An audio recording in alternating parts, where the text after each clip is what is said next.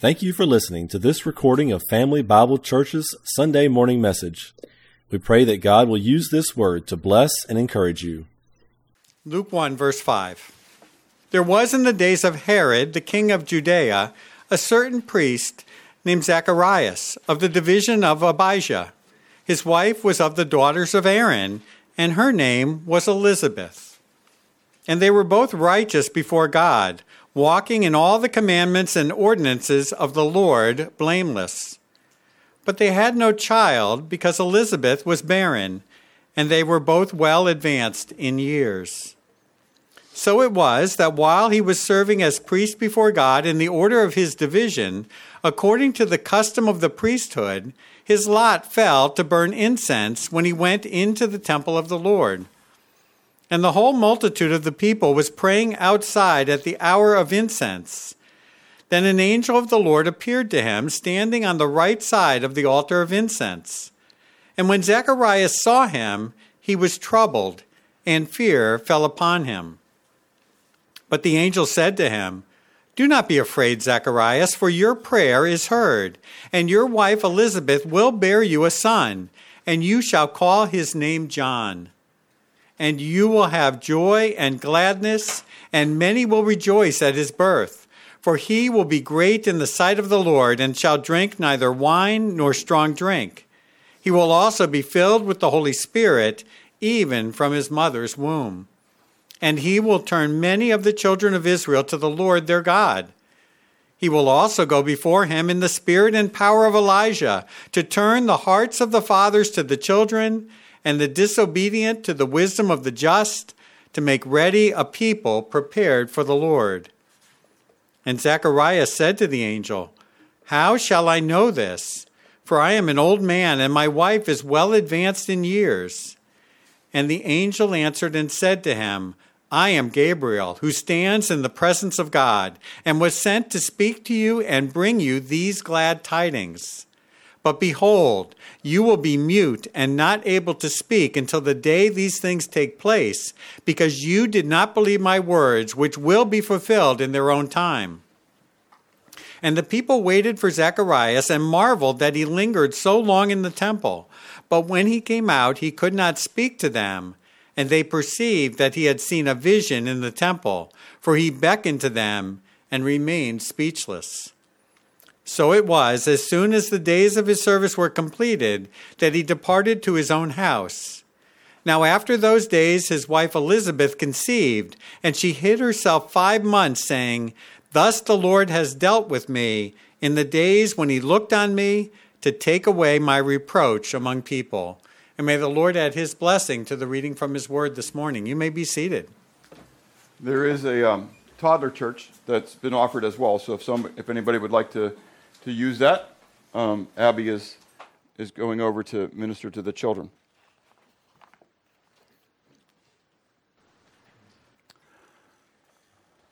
Okay, so last week we began um, a study of the gospel according to Luke. And Luke tells us right off the bat um, in the first four verses why he actually wrote this. You know, we don't have to wonder so, why did Luke write this? He tells us right off the bat he wrote it in order to write an orderly account of the life of Christ. There were other accounts that were, were being distributed, um, but Luke said that since he had researched all this, he felt that it was wise for there to be an orderly account that was written.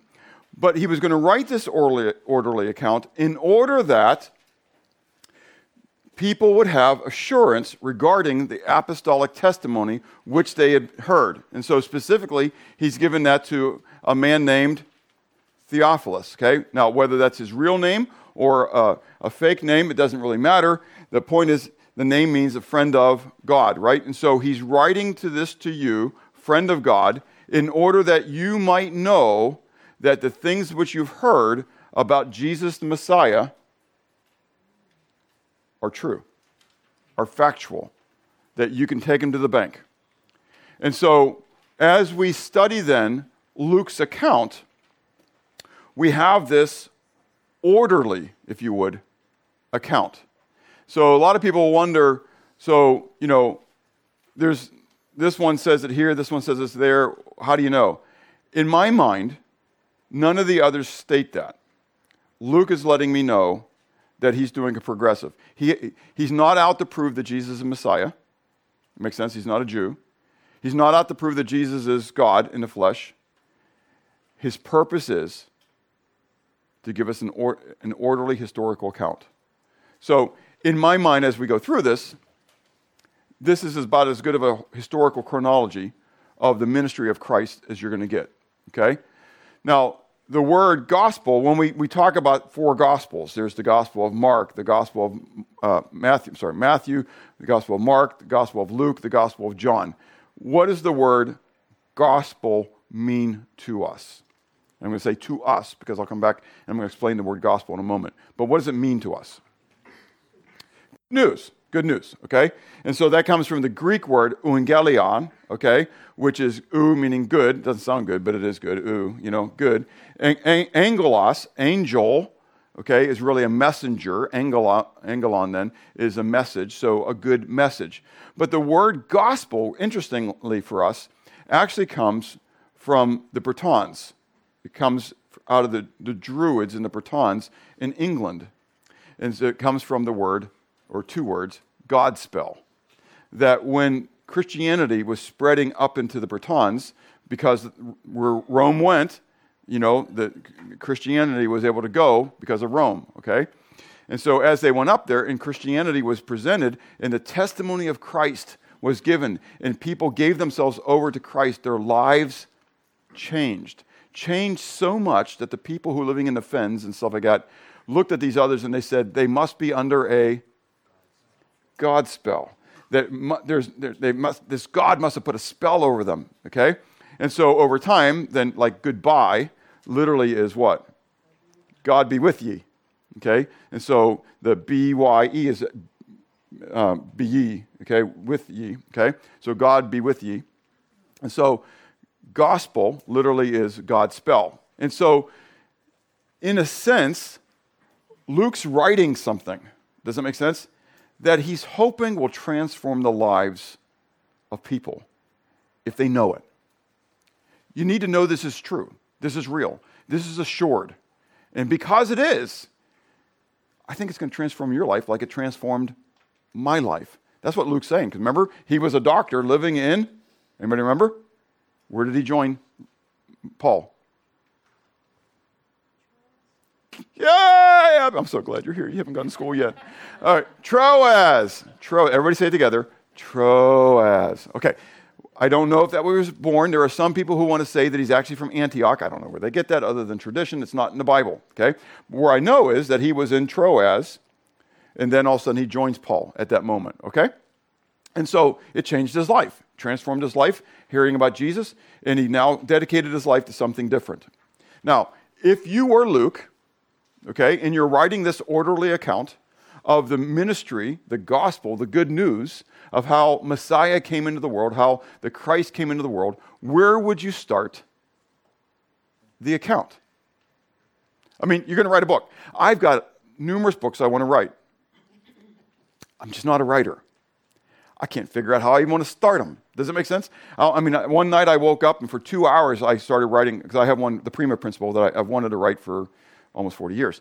And so, um, and I started writing in the middle of the night, and I got to the end of it, and I went, that's so stupid. How, how lame is that? You know, I wouldn't read it. Anyways, so, um, so where you start is important, isn't it? I mean, John chose to start his book by saying what? In the beginning was the Word, the Word was with God, the Word was God, you know? And so, where you start? So, where does Luke choose to begin his account of the ministry of Jesus with Zacharias. With Zacharias seeing a vision. Because he believes it's important for us to have this, if you would, prologue of John and how that's going to apply and how it, it um, builds, if you would, the messianic nature of Jesus. So, first, he begins with the two individuals that God chose to use. I mean, think about this. God chose to use these two individuals to begin his messianic work on the earth. This is before, before he ever comes and talks to Mary, before he ever comes and talks to Joseph. Does it make sense? God's going to begin his messianic work by coming to talk to this guy named Zacharias. So, first, we want to talk about Zacharias and his wife Elizabeth, and then we're going to talk about another conversation that Zacharias has, and that's with Gabriel. Say again? Zacharias. Zacharias. Zacharias. Is yours say Zechariah? Yeah, okay. So ESV has Zechariah. Zacharias. It, it's Max Nix, same name. you understood that, right? Yeah, yeah. Ah, Sir Good? Yeah? Yeah, yeah, okay. Yeah, I got my little German section over here. You know, they're understanding me over here, and it's really good, okay? All right. Um, so, what is the first thing we know about Zacharias and Elizabeth? They are, say again? She's barren. That's not the first thing. The first thing we know is that they're of the line of Aaron. Read the notes. come on, I gave you a cheat sheet. It's right there. they're the line of Aaron, okay?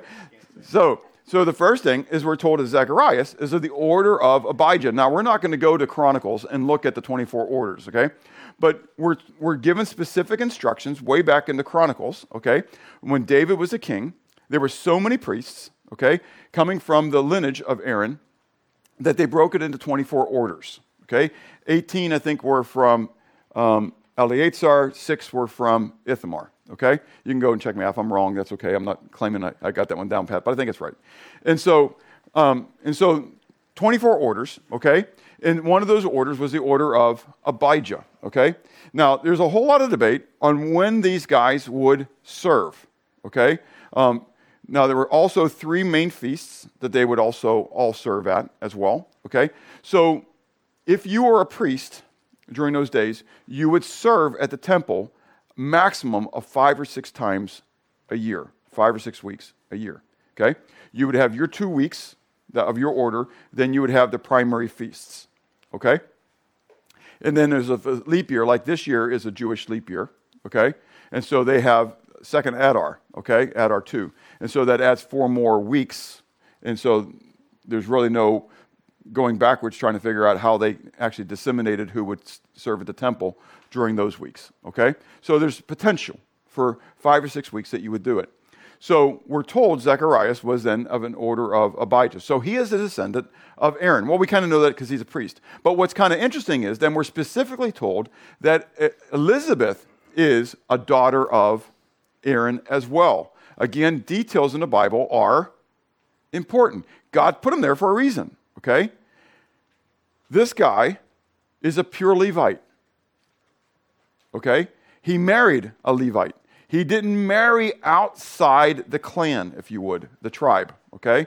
So, as a priest, that was very important. He was pure from that end, okay? Okay? So they're both Levitical, okay, from that nature. They're both of the line of Aaron. But the second thing we're told then is that they were righteous before God. Well, that kind of goes along with that uh, idea that clearly Zacharias is understanding his, his place before God and wanting to, to live that, okay? Now, what's interesting about this is I don't read Zacharias declaring this to me. I don't see Elizabeth declaring this to me. I see Luke, by the inspiration of the Holy Spirit, telling this to me. Does that make sense? This is a big deal. Because many of us like to claim our own righteousness. But it doesn't matter whether you think you're righteous, it only matters whether God declares you as righteous. Does that make sense? Okay? So the first thing we want to do is look at some Old Testament examples of this righteousness. So, again, if you got your Bibles, let's get ready to go. Okay? So let's go back to, to Genesis chapter 6. And so we want to briefly look at these. Okay? And again, you'll know them um, as we go into them. Not a, not a big deal. Okay? The first one is Noah in Genesis chapter 6. Verse 9. This is the genealogy of Noah. Noah was a just man, perfect in his generations. Why? Because we're told. What did he do? Noah walked with God. Noah was righteous. We're going to see that in the next verse. Noah was just. Noah was perfect. He was team. Uh, what's the word? Yeah, tamim. Okay? He was perfect before God. Why? Because he walked with God. Go to 7, verse 1. It says, Then Yahweh said to Noah, Come into the ark, you and all your household, because I have seen that you are righteous, Siddiq, before me in this generation.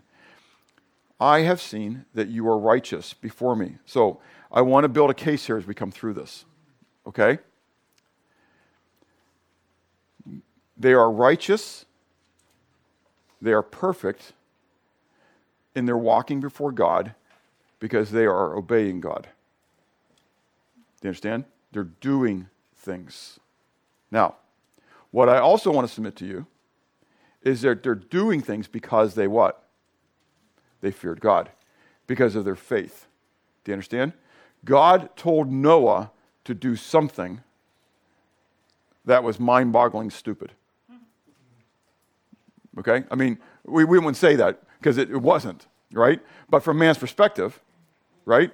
Uh, for 120 years, potentially, I think it, it was 120 years. I think that's what the statement makes that the days of man are 120 years, okay? So I, I think, so whether I'm right or wrong or indifferent, I'm going to say it this way, okay? For 120, 120 years, he and his sons are building this massive boat, okay? Ark, uh, barge, really, if you would. That's one and a half football fields long, one and a half football fields, so the width of it. So take a, a football field and stretch it out half the size. Four stories. 120 years of building this thing. Make sense? So he worked, and his righteousness was appeared, but it was because of his what? Faith. Okay? So then we go to, to, to Genesis 17. Okay? Same concept, and we'll just see it here, but we know the rest of the story with Abraham. Genesis 17 1. When Avram was 99 years old, Yahweh appeared to Avram and said to him, I am El Shaddai. I am Almighty God. Walk before me and be what? Blameless. So he calls for Abram to be blameless. Now, we know that earlier that Yahweh said to him, Look to the sky, right? Look, count the stars if you can, right? And then we're told that Abraham what? Believed God, and then he counted it to him for righteousness. So even after God called him and counted to him for righteousness, he still calls him to be what? Righteous, blameless. Make sense? And so, what do we know about Abraham? He comes into the land, right? He offers up a sacrifice, but then all of a sudden there's a what in the land? A famine. And what does he do? He goes to Egypt. What does he do?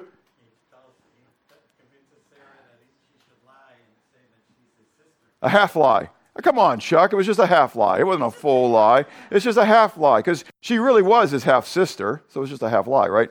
Yeah, that's exactly right. He sells off his wife. And then he doesn't do it once, but then they come out, God de- delivers them, and they go to the, to the king of Gerar, Abimelech, and what does he do? He does it again. And yet God says he's a righteous man. Be- yeah, he, he's saving his own flesh. yeah, yeah, he's, he's protecting himself. And so, but God still calls him righteous because Abram, Avram, who becomes Abraham, right? He what? He believes in God. Does he make mistakes? Does he mess up? He does. Sound familiar? Like, like, a, like our story, right? Faith precedes righteousness. Righteousness is a declaration that comes from Yahweh. So I want you to think of it because we're coming to Zechariah, right? So next one is Job, right? So Job 1, um, 1, I mean, you know the story. Again, Satan comes into the throne room, right? And Yahweh says to him, Have you seen my servant Job? There is what? There's none like this guy, okay? And so in Job 1 1, we read his testimony, and I'll read it when I get there sometime today. There was a man in the land of Uz whose name was Job, and that man was blameless and upright, and one who feared God and shunned evil. He was a righteous man. He was blameless and upright. Why? Because he feared God and shunned evil. They go together. Does it make sense? I mean, if you're fearing God, you're going to what? Shun evil.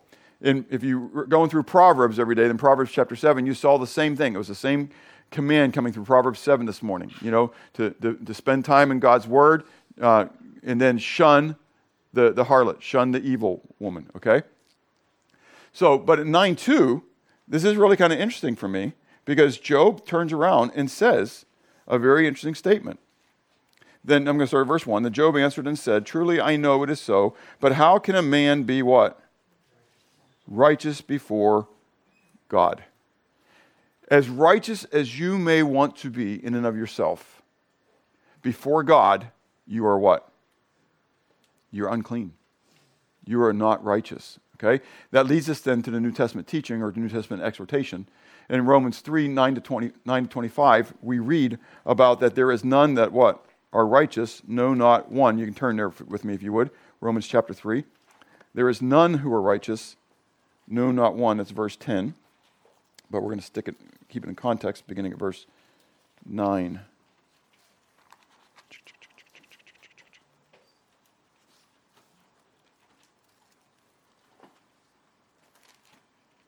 Okay, beginning of verse 9. What then?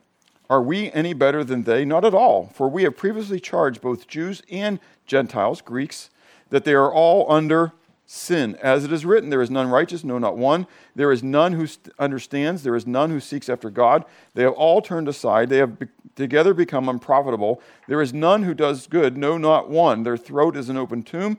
With their tongues they have practiced deceit. The poison of asps is under their lips, whose mouth is full of cursing and bitterness. Their feet are swift to shed blood. Destruction and misery are in their ways. In the way of peace they have not known. There is no fear of God before their eyes. Now, we know that whatever the law says, it says to those who are under the law that in every mouth may be stopped and all the world may become guilty before God. That all the world what? May become guilty before God. Therefore, by the deeds of the law, no flesh will be justified, be declared righteous in his sight, for by the law is the knowledge of sin. But now the righteousness of God, apart from the law, is revealed, being witnessed by the law in the prophets, even the righteousness of God through faith in Jesus Christ to all and on all who believe. For there is no difference, for all have sinned and fall short of the glory of God, being justified freely by his grace through the redemption that is in Jesus Christ, Christ Jesus whom God set forth as a propitiation payment by his blood through faith to demonstrate his righteousness, because in his forbearance God had passed over the sins that were previously committed. God says there is not an individual on the earth who is righteous. They're not sinless. In fact, James chapter 2, verse 10 says, If you obey the whole law, and yet you stumble at one point, you are guilty of, of it all. So, of your own desires, you will never, ever, ever, ever, ever, ever, ever, ever, ever, ever, ever, ever. You got that? I'm going to say ever, ever, forever, right? Ever seek God. You'll never, ever, ever seek God on your own. Period.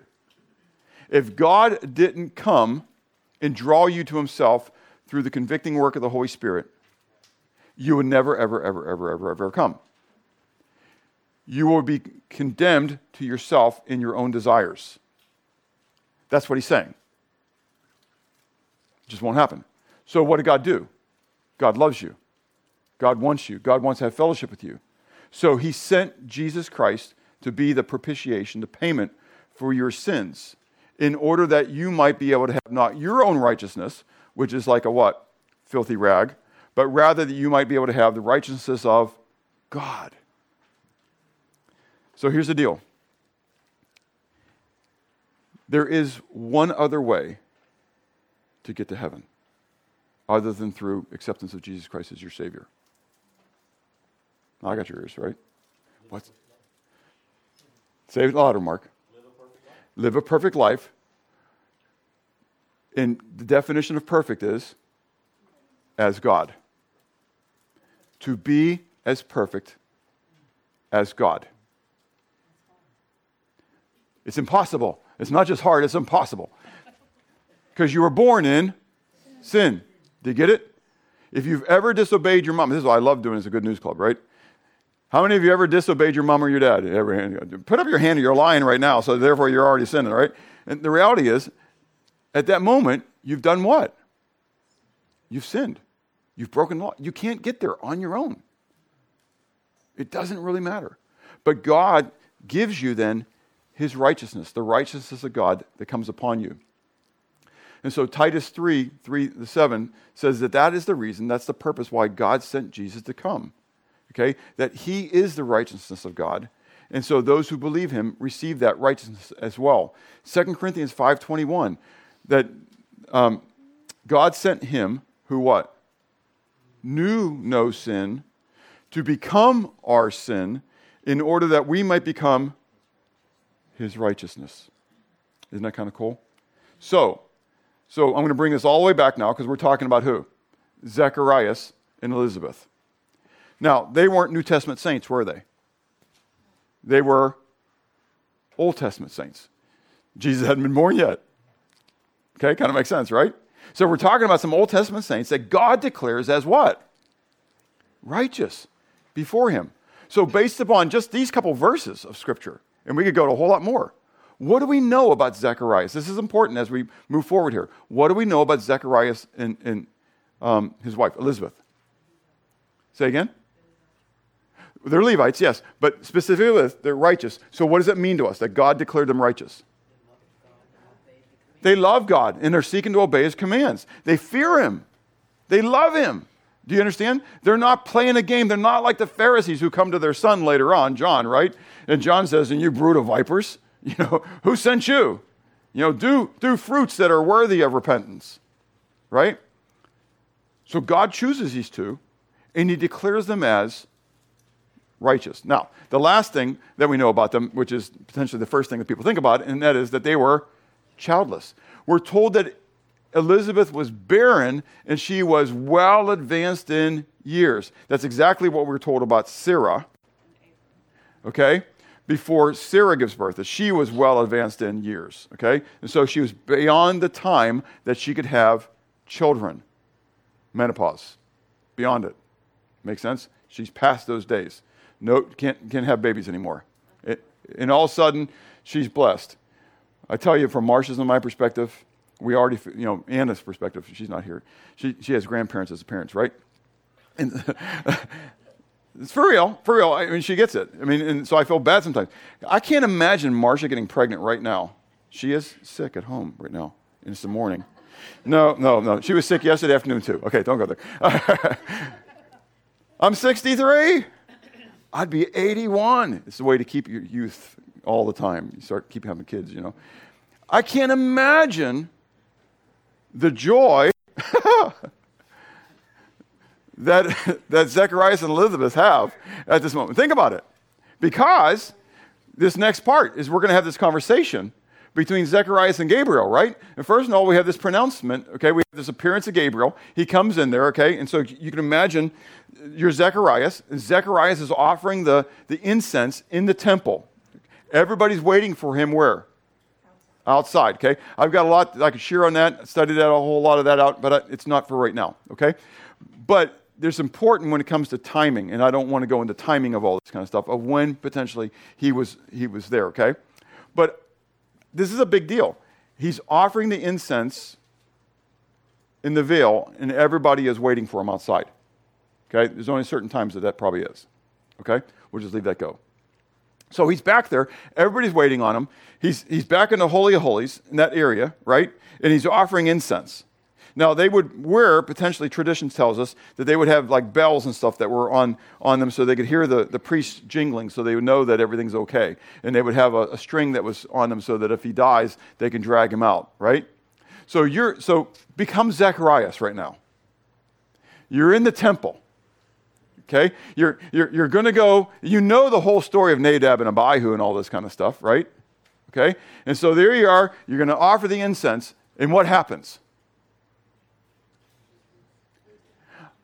A little baby with, a, with wings on the back and a harp comes and says, Oh, hi, Zacharias. It's not what happened, is it? It's not what he saw.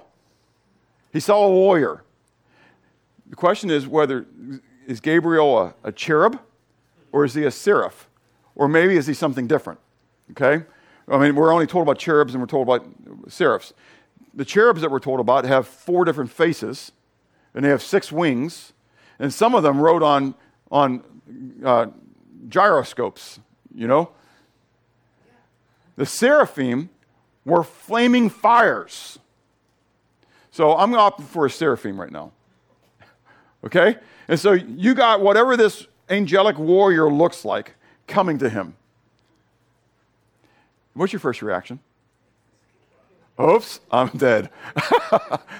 I don't know about you, that's me. I'm dead. yeah. That bell stops ringing. People out there are what? Yeah, you're probably shaking a whole lot. Yeah, yeah, that's probably, you're probably right, Mark. But the people out there, they don't know what's going on. They're worrying what's going on. Make sense? And now you start having this conversation. Well, this guy starts off with this, this, this announcement Your prayer is heard. Big deal. Because now what is he going to ask? For, going to tell him? Your prayer is heard. Your wife is what? She's going to have a child. Zacharias, for years, has been praying for what? A son. Probably. A child, probably a son. Someone to carry on his name. His name. That's going to become big later on when they go to name the child. Make sense? So he's been praying for this. But now here he is, Abraham, beyond what he could imagine that it's going to happen, right? Just joking because he's going back to Abraham and Sarah, Zacharias, and, and thanks for calling me on it, Zacharias and, and Elizabeth, right?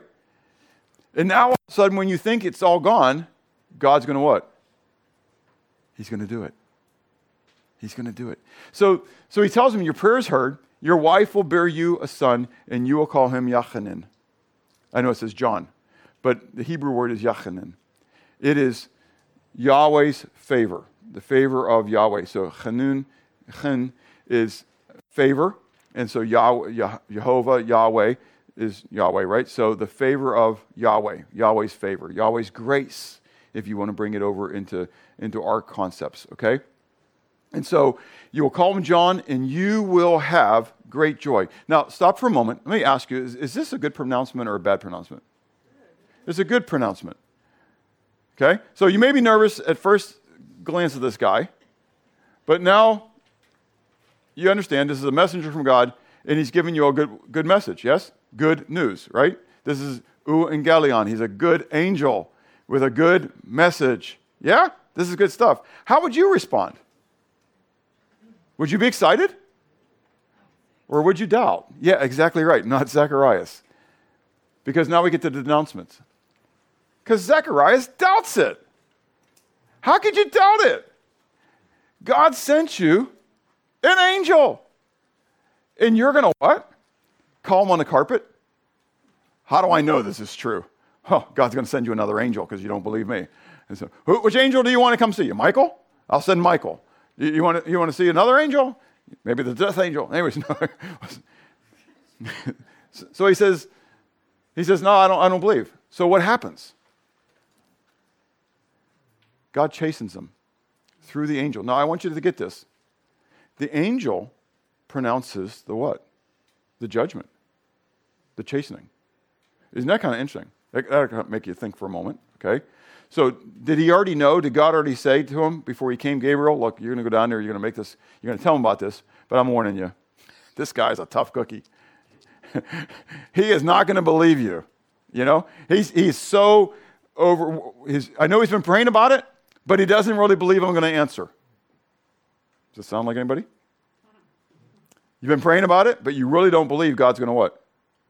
Answer. So he's been praying, but he doesn't think I'm going to answer. So he's going to doubt you. So here's what you do when he doubts, kick him with muteness. I want you to think about this one. His muteness isn't going to be just for him.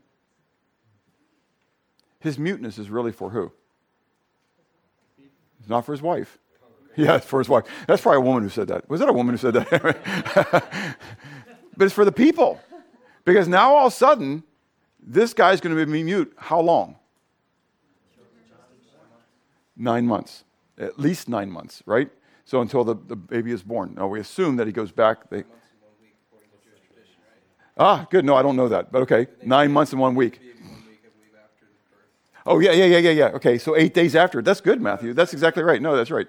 So nine months and one week, okay?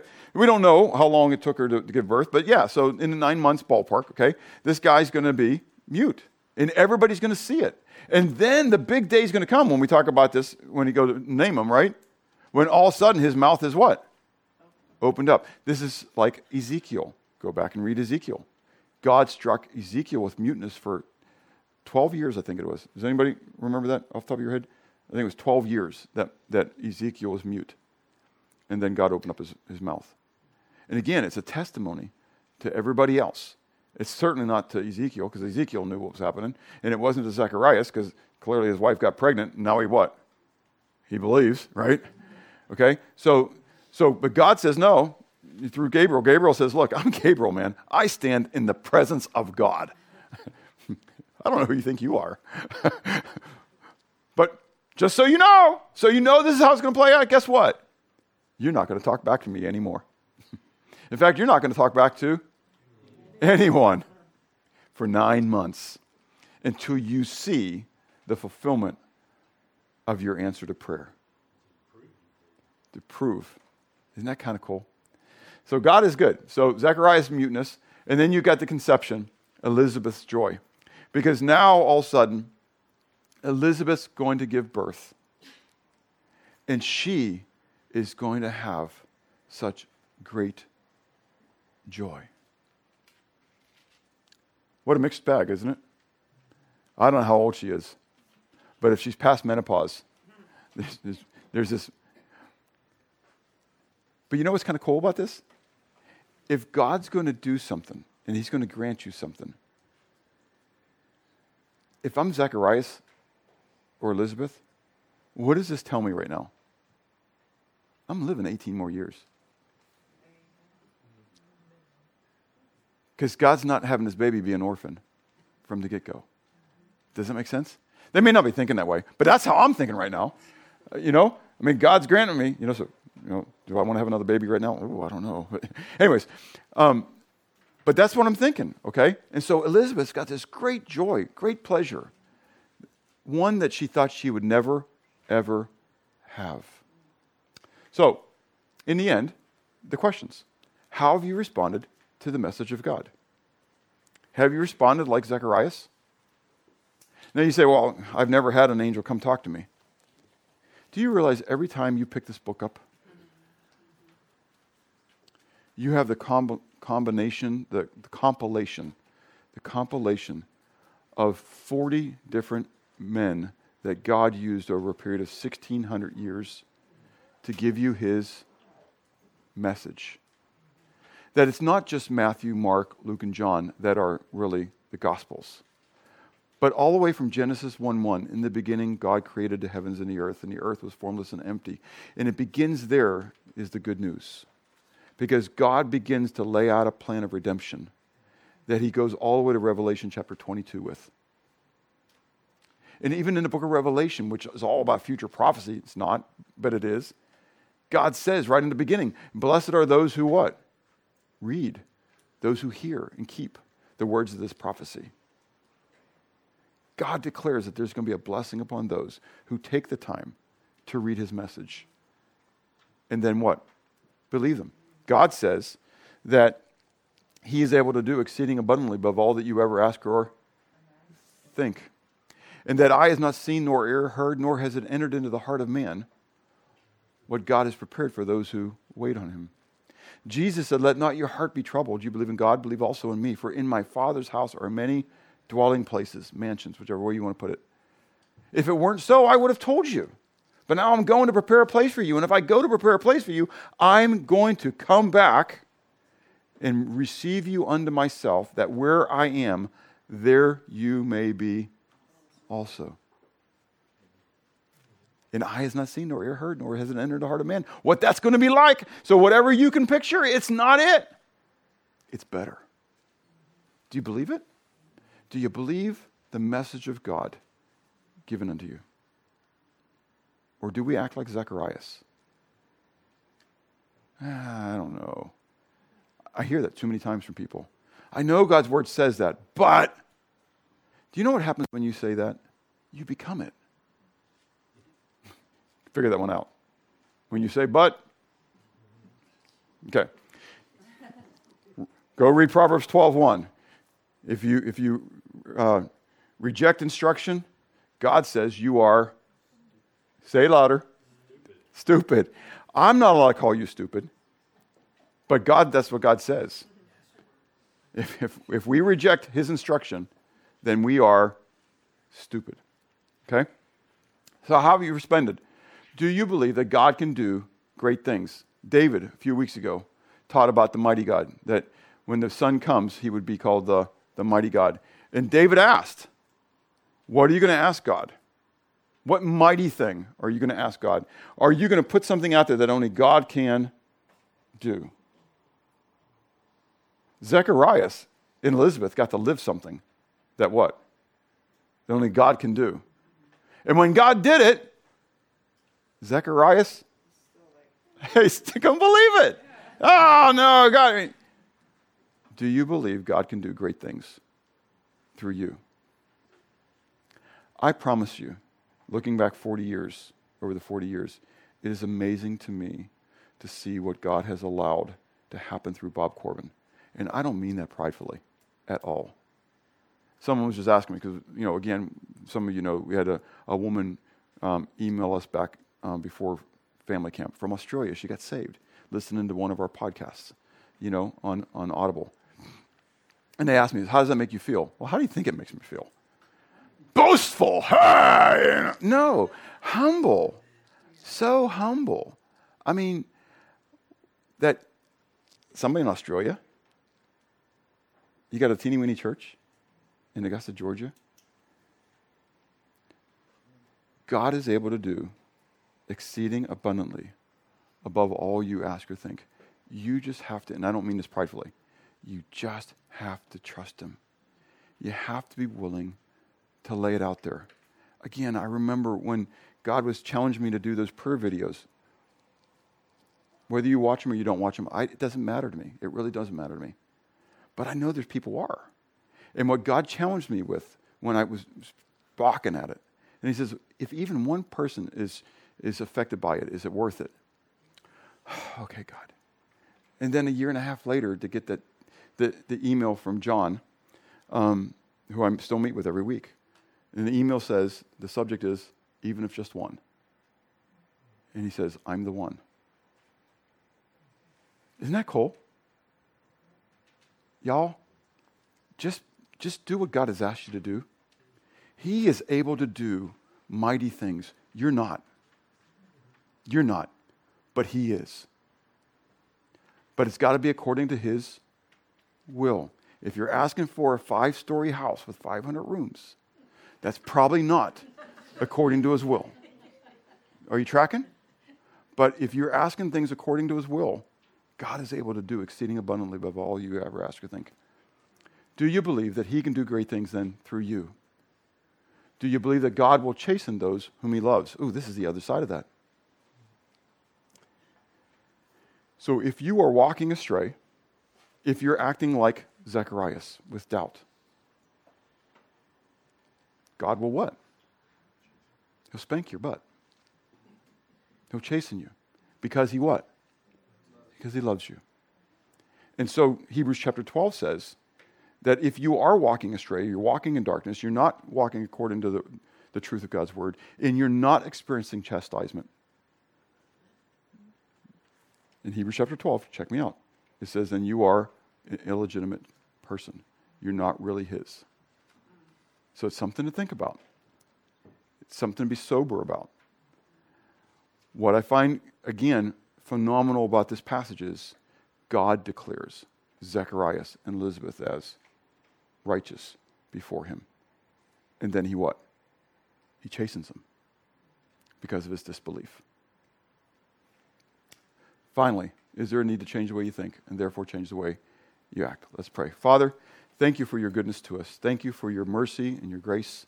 Thank you for desiring to use us. Lord, you don't have to.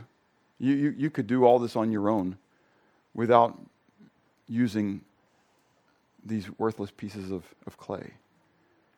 But we're not worthless because you have made us in your image and likeness, because you have breathed the breath of life into us, because Jesus, you came and you died on the cross for us. And so, Lord, I know that you desire all men to be saved and to come to the knowledge of your truth, that you've made every individual in this neighborhood, in this community, in this country, in this world, in your image and likeness, and you desire for them to truly know you. Give me the passion that you have. Help me to love my neighbor as you love them. Lord, help me to be holy, to be pure before you as you are holy. And then, Lord, give us privileges to be able to proclaim your name. And then, as you give us those privileges, Lord, give us your power. That your word would go forth in a mighty way. And that would see many people come to believe in this good news.